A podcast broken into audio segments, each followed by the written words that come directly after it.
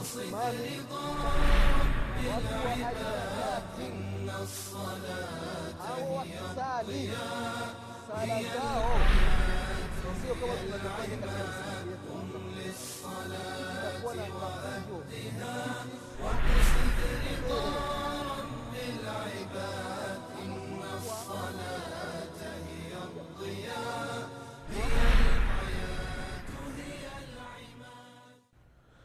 بسم الله الرحمن الرحيم إن الحمد لله نحمده ونستعينه ونستغفره ونعوذ بالله من شرور أنفسنا وسيئات أعمالنا من يهده الله فلا مضل له ومن يضلل فلا هادي له وأشهد أن لا إله إلا الله وحده لا شريك له وأشهد أن محمدا عبده ورسوله يا أيها الذين آمنوا اتقوا الله حق تقاته ولا تموتن إلا وأنتم مسلمون يا أيها الناس اتقوا ربكم الذي خلقكم من نفس واحدة وخلق منها زوجها وبث منهما رجالا كثيرا ونساء.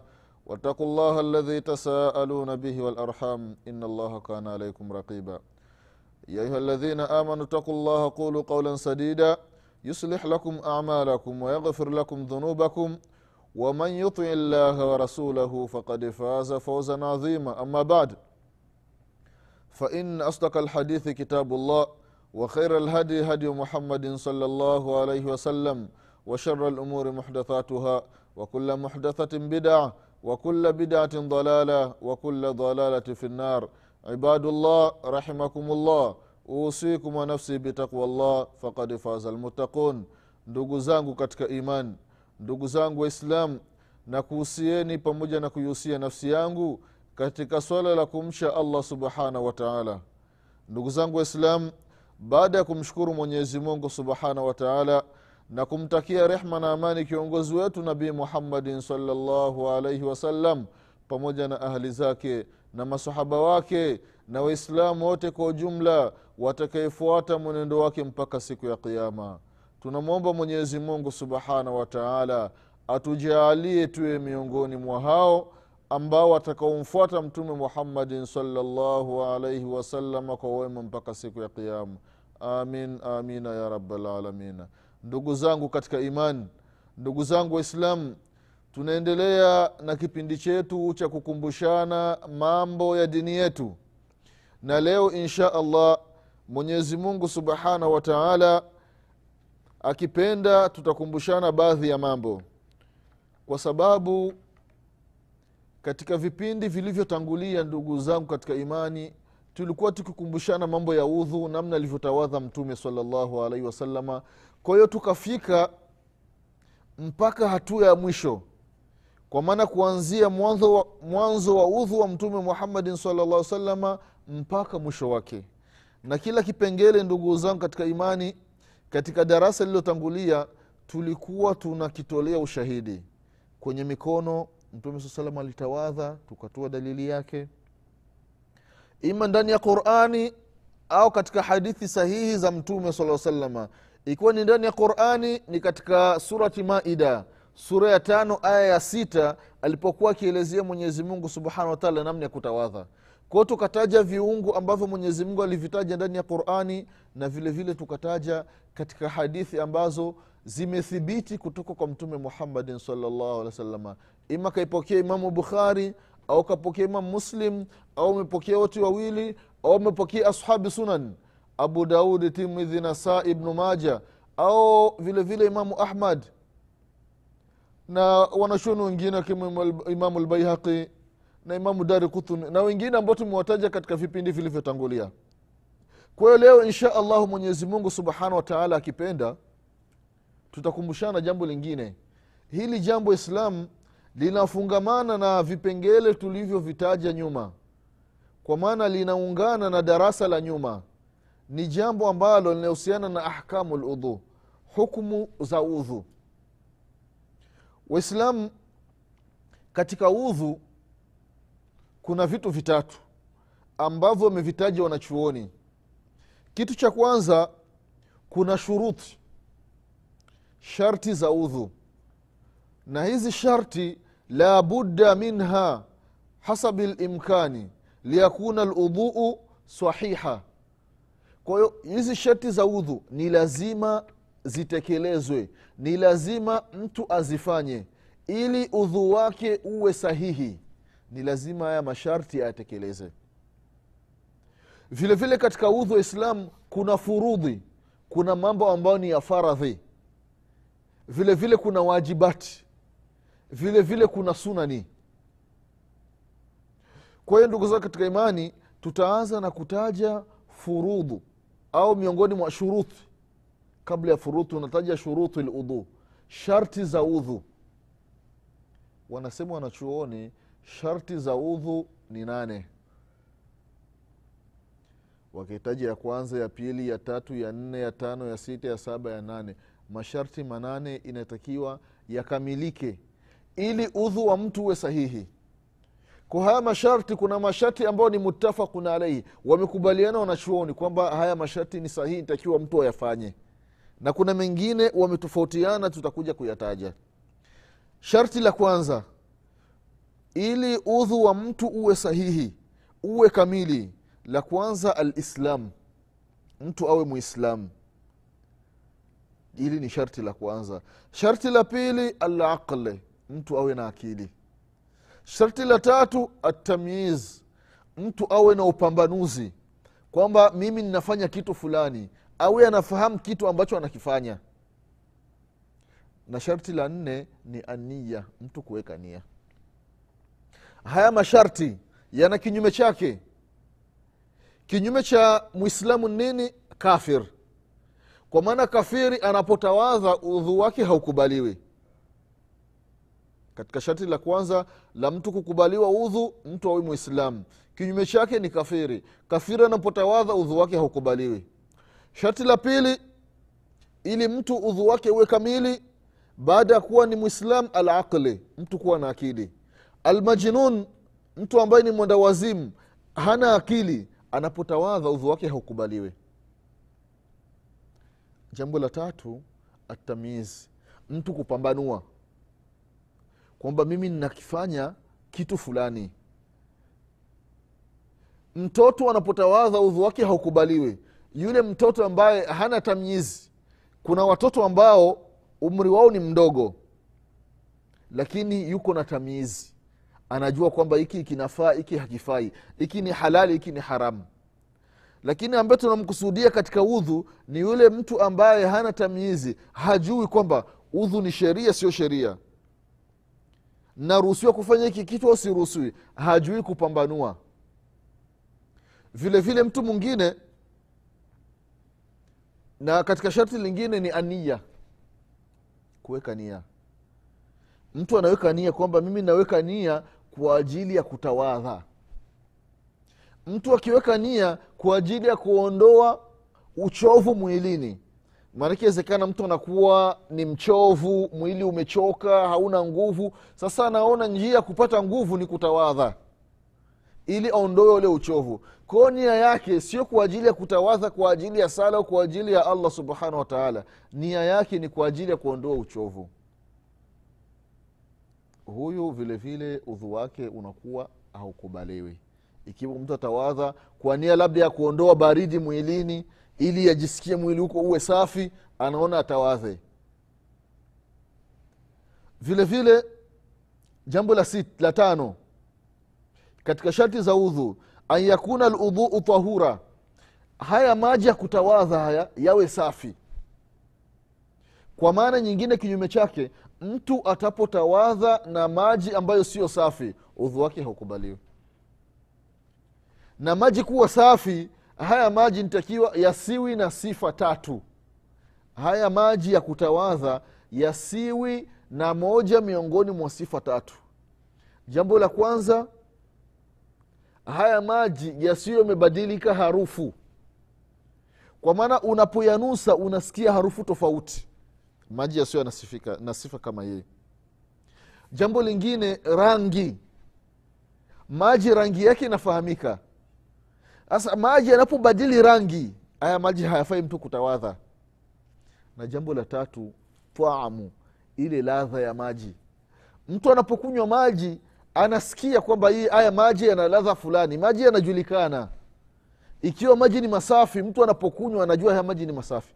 Lakini unapokunywa maji ukasikia ladha yake ni tofauti haya maji hayafai mtu kutawadha. Kwa haya ni masharti matatu inatakiwa yasiwi yamepatikana katika maji. Kwa maana nyingine yale maji ya kutawadha yawe safi hayana haya masharti matatu au hayana kitu kimoja kati ya mambo matatu rangi harufu na ladha. Kwa maji yanapokuwa safi ndio inafaa mtu kutawadha lakini maji yanapokuwa ni najisi mtu hairuhusiwi kutawadha nayo maji. Hili ni jambo la tano. Jambo la sita ndugu zao katika imani katika sharti za udhu an yakuna almau mubaha haya maji ya kutawadha yawe ni maji ya halali. Kwa maana yasi ni maji ya wizi. Mtu ameiba maji alafu haya maji anatawadha hapana.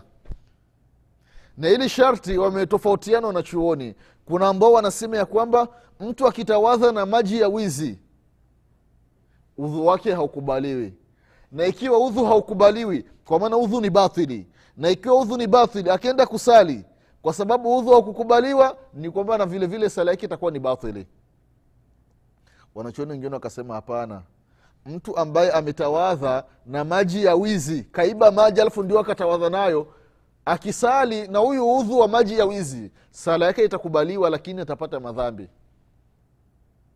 Yaani ni mfano mtu anaiba msala alafu anatandika pale chini alafu anasalia juu ya msala aliyoiba. Wengine wanasema sala haikubaliwi. Wengine wanasema hapana sala itakubaliwa lakini huyo atapata madhambi ya kuiba ule mswala. Wengine wanasema mtu ambaye ameiba kanzu alafu akasali na kanzu ya wizi je huyu sala yake inakubaliwa? Wakasema hapana mtu ambaye ameiba kanzu alafu akaivaa alafu akaenda akasali na kanzu ya wizi sala yake haikubaliwi wanachoni wengine wakasema hapana sala inakubaliwa lakini huyu atapata madhambi ya, kui, ya, ya ule wizi wa kanzu. Vile vile wengine wakasema wakatolea mfano mtu ambaye anaenda maka kuhiji. Sasa ameenda maka lakini zile pesa ni za haramu. Kadhulum ndio kapata pesa akaenda maka. Je huyu mtu hija yake inakubaliwa wengine wakasema kwa sababu hija zile mali zake ile nauli ile zadi iliyotumika wakati wa hija imechanganyikana na vitu vya haramu ni kwamba hija haikubaliwi. Wengine wakasema hapana hija inakubaliwa. Lakini watapata atapata madhambi ya, ku, ya kufanya ile dhulma au kuiba zile pesa za watu kwa ajili ya kuendea maka. Albu, almuhim ndugu zangu katika imani hili sharti ni miongoni mwa masharti ambayo wanachuoni wametofautiana rahimahumullahu. Kuna ambao wanasema kwamba mtu akitawadha na udhu wa wizi yale maji ni ya wizi kwamba udhu hakubaliwa wengine wakasema udhu unakubaliwa. Kwa kuondoka kwa kutoka kwenye khilafu tofauti wanachuoni ni vizuri mwislamu atawadhe maji ambayo ni mubaha maji ambayo ni ya halali na wala sitawadhe katika maji ambayo ni ya wizi jambo lingine ndugu zangu katika imani katika masharti ya udhu ambalo na hili jambo la, si, la saba vile vile wametofautiana na chuoni ni kwamba an yasbikahu alistinjau au listijmar kwamba mtu kabla ya kutawadha inatakiwa aanze kwenda chooni. Ima haja kubwa au haja ndogo au vyote viwili. Na katika kipindi kilichotangulia au katika vipindi vilivyotangulia tulikumbushana kwamba katika hadithi ambazo amezitaja mtume muhammadin salllah salama na masahaba radiallahu anhum masahaba wote ambao walitusifia udhu wa mtume muhammadin salllah salama hiki kitu wakukitaja kuanzia hadithi ya uthman bnu afani radiallahu anhu ukiangalia hadithi ya abu hureira radiallahu anhu ukiangalia hadithi ya ali bin abitalibi radiallahu anhu ukiangalia hadithi ya abdullahi bn zaidi lansari radiallahu anhu ukiangalia hadithi ya biaisha radiallahu anha hadithi za masahaba wakina muadhi bn jabali wakina As- anas bnu maliki wakina bulali bn rabaha namna alivyokuwa akiusifu udhu wa mtume saa salama wakina abdallah bn umar radiallahu anhuma abdallah bn abasi radiallahu anhuma wote hawakutaja ya kwamba alikuwa mtume saa salama anapotaka kutawadha anaanza kwenda chooni. Wote walikuwa wakiambiwa na wenzao mfano angalia hadithi ya, ya uthman bnu afani radiallahu anhu aliwaambia watu kwamba nataka niwaonyesheni namna alivyotawadha mtume muhammadin saa salama akaitisha maji kwenye chombo halafu akaanza kutawadha. Hakuanza kwanza kwenda chooni. Kwa sababu ingelikuwa mtume sala salama alianza kwenda chooni basi na uthman bnu afani radiallahu anhu angeanza kwenda chooni. Baada ya maji kuwa tayari akaenda chooni. Akitoka chooni halafu anatawadha. Akimaliza kutawadha halafu anawambia mtume sala salama kabla ya kutawadha ameanza kwenda chooni. Lakini wapokezi wote wa hadithi zaidi ya masahaba kumi waliopokea hadithi za mtume sala salama za kuelezea udhu wake hawakutaja ili sharti. Kwamba mtu anapotaka kuanza kutawadha inatakiwa aanze kwanza kwenda chooni. Ko sio katika masharti ya udhu ndugu zao katika imani. Mtu yupo safi hana haja ndogo wala haja kubwa alafu anataka kutawadha aanze kwanza kwenda chooni. Sio katika masharti. Jambo lingine ndugu zao katika imani na hili jambo la nane au sharti la nane hasa linawahusu wanawake wakina mama wakina dada wakina shangazi. Shati lenyewe wakati wa kutawaza inatakiwa mtu aondoe. Ma yamnau usula lmai ila ljildi aondoe vitu ambavyo ni sababu ya kuziwia maji kufika kwenye ngozi. Kuna baadhi ya wanawake wakina mama wakina dada ambao wameolewa kwa ajili ya mambo ya kujipendezesha kuwafurahisha waume zao kuna rangi wanazipaka kwenye makucha. Mtu anapaka rangi za kucha. Hizi rangi za kucha zinaziwia maji kufika kwenye ngozi. Kwa hiyo mwislamu anapotaka kutawadha mwanamke ambaye ameweka rangi ya kucha inatakiwa ile rangi aiondoe. Asitawadhi hali ya kuwa ile rangi ipo kwenye makucha akifanya hivyo udhu wake utakuwa na matatizo. Kwao katika masharti ya udhu ndugu zangu katika imani wakina mama tunawakumbusha kwamba wakati unapotaka kutawadha jiangalie kwenye makucha yako. Ikiwa kuna rangi ya kucha basi ile rangi iondoe. Ukishaiondoa alafu ndio uanze kutawadha na ni vizuri ikiwa mwanamke anataka kupaka rangi ya kucha. Haijakatazwa ni miongoni mwa mwa vipambo ambavyo anaruhusiwa mwanamke kujipamba. Vizuri iangalie zile siku ayamu lhaidh zile siku za hedhi. Labda ukiwa na labda ada yako ni siku tatu au siku tano au siku saba jipake. Au ukiwa katika yaani katika wilada umemaliza kujifungua. Kwa maana utakaa muda mrefu bila kusali jipake. Lakini ikiwa mwili wako upo safi haupo kwenye siku zako unajua umemaliza kusali ya dhuhuri baada ya muda mfupi la asiri itaingia halafu unajipaka hii rangi ya kucha. Ni kwamba utakuwa unapata usumbufu wa kuiondoa ile rangi. Kwao ni vizuri mwanamke unapotaka kujipaka rangi ya kucha ukitaka kutawadha basi ile rangi iondoe. Ili almuhim mwanamke usiweki kitu ambacho kitaziwia maji kufika. Si kwenye makucha tu vile vile hata mwilini. Ikiwa kuna rangi utajipaka mwilini hii rangi itakuwa ni sababu ya kuziwia maji kufika kwenye ngozi. Basi hiyo rangi inatakiwa uiondoe sio rangi tu hata kitu chochote ambacho kinajulikana kwamba hiki kinaziwia maji kufika kwenye ngozi inatakiwa ukiondoe wakati wa kutawadha. Haya ni masharti manane ndugu zangu katika imani ambayo wanachuoni wameyazungumza kuhusiana na masala ya udhu. Vile vile baada ya haya masharti manane na ili la nane la mtu kuwa na vitu vya kuziwia maji kufika kwenye ngozi. Kuna wale ambao wanafanya kazi ya samaki. Sasa samaki anamtengeneza kuna tule tu vitu tupo juu ya, ya mgongo wa samaki. Baadhi ya watu wanatuita magamba ya samaki. Kwa hiyo mwingine unakuta tule tumemrukia rukia kwenye mikono. Hasa wakati wa kutawadha tule tunaziwia maji kufika kwenye ngozi. Kwao kabla ya kutawadha nitakiwa tule tuondoe vile vile mtu ambaye labda ni, ni mchinjaji. Kwa hiyo anachinja damu inamrukia kwenye mikono na kwenye miguu. Asa ile damu inapokauka ni kwamba ukitawadha maji hayafiki kwenye ngozi. Kwao vizuri ni kuanza kuosha ile damu kwenye mikono na kwenye miguu. Ile damu imeshatoka alafu ndio natawadha haya ndugu zangu katika imani yalikuwa ni miongoni mwa masharti manane ambayo wanachuoni wameyataja ya udhu. Vile vile ndugu zao katika imani kuna furudhu ludhu yani faradhi za udhu.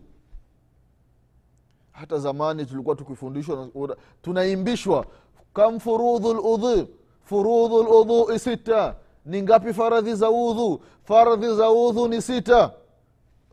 Watu wanaimbishwa.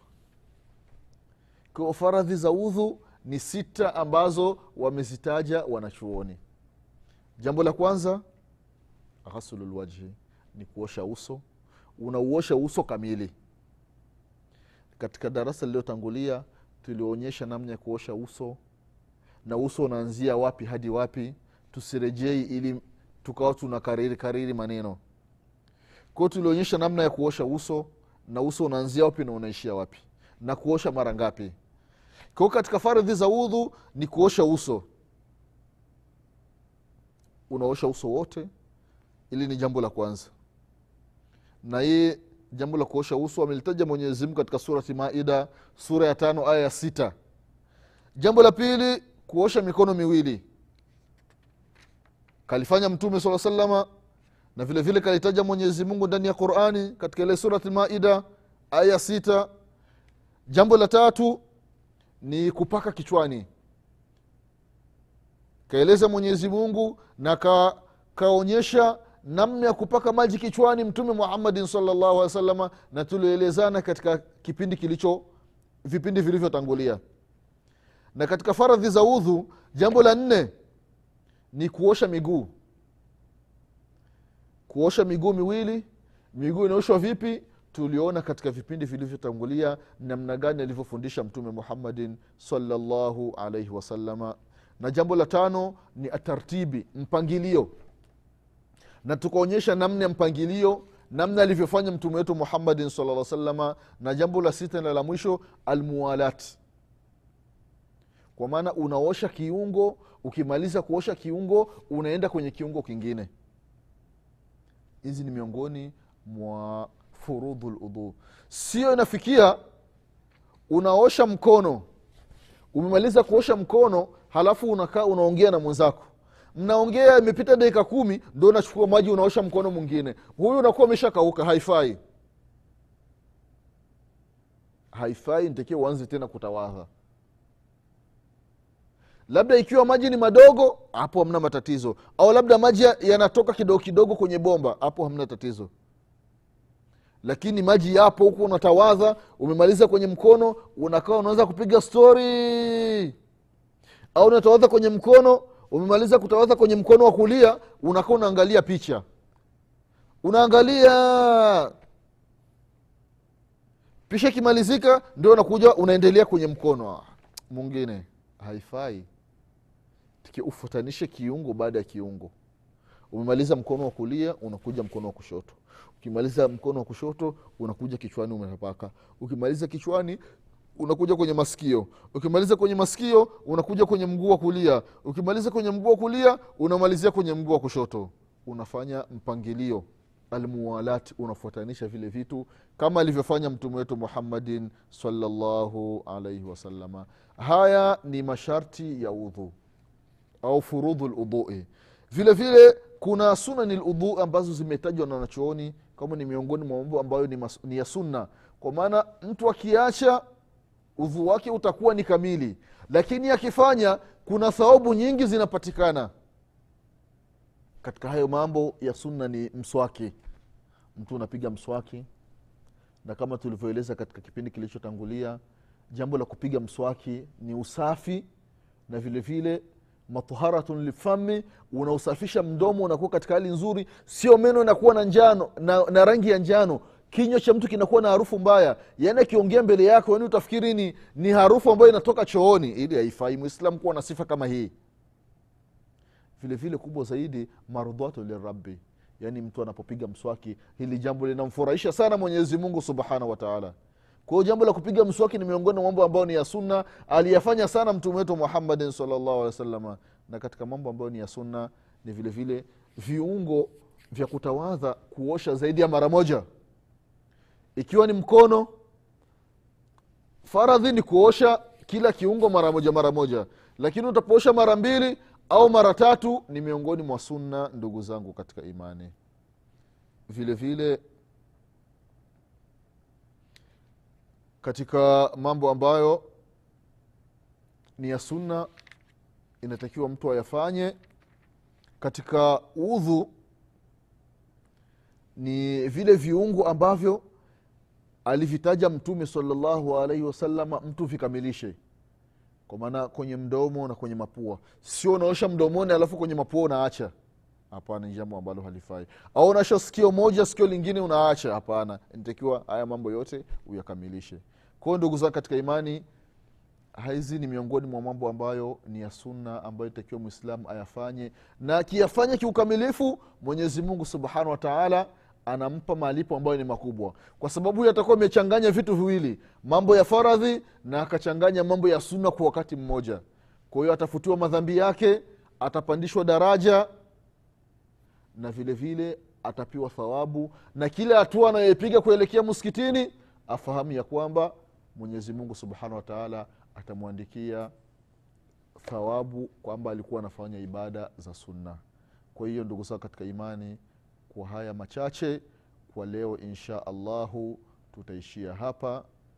Mwenyezi mungu subhanahu wataala akipenda tutakutana katika kipindi kijacho kwa mapenzi yake mwenyezi mungu subhanahu wataala namwomba mwenyezi subhanahu wataala atupe kila la kheri mwenyezi mungu atuepushe na kila shari mwenyezi mungu atufanyie wepesi katika maisha ya dunia mwenyezi mungu tunamwomba tufishe aliyokuwa waislamu tunamwomba mwenyezi mungu atufufue siku ya kiama nyuma ya mtume wetu muhammadin salllahu alaihi wasalama nasema subhanaka allahuma bihamdik ashhadu an la ilaha illa anta astaghfiruka waatubu ilaik سبحان ربك رب العزة عما يصفون وسلام على المرسلين والحمد لله رب العالمين والسلام عليكم ورحمة الله وبركاته.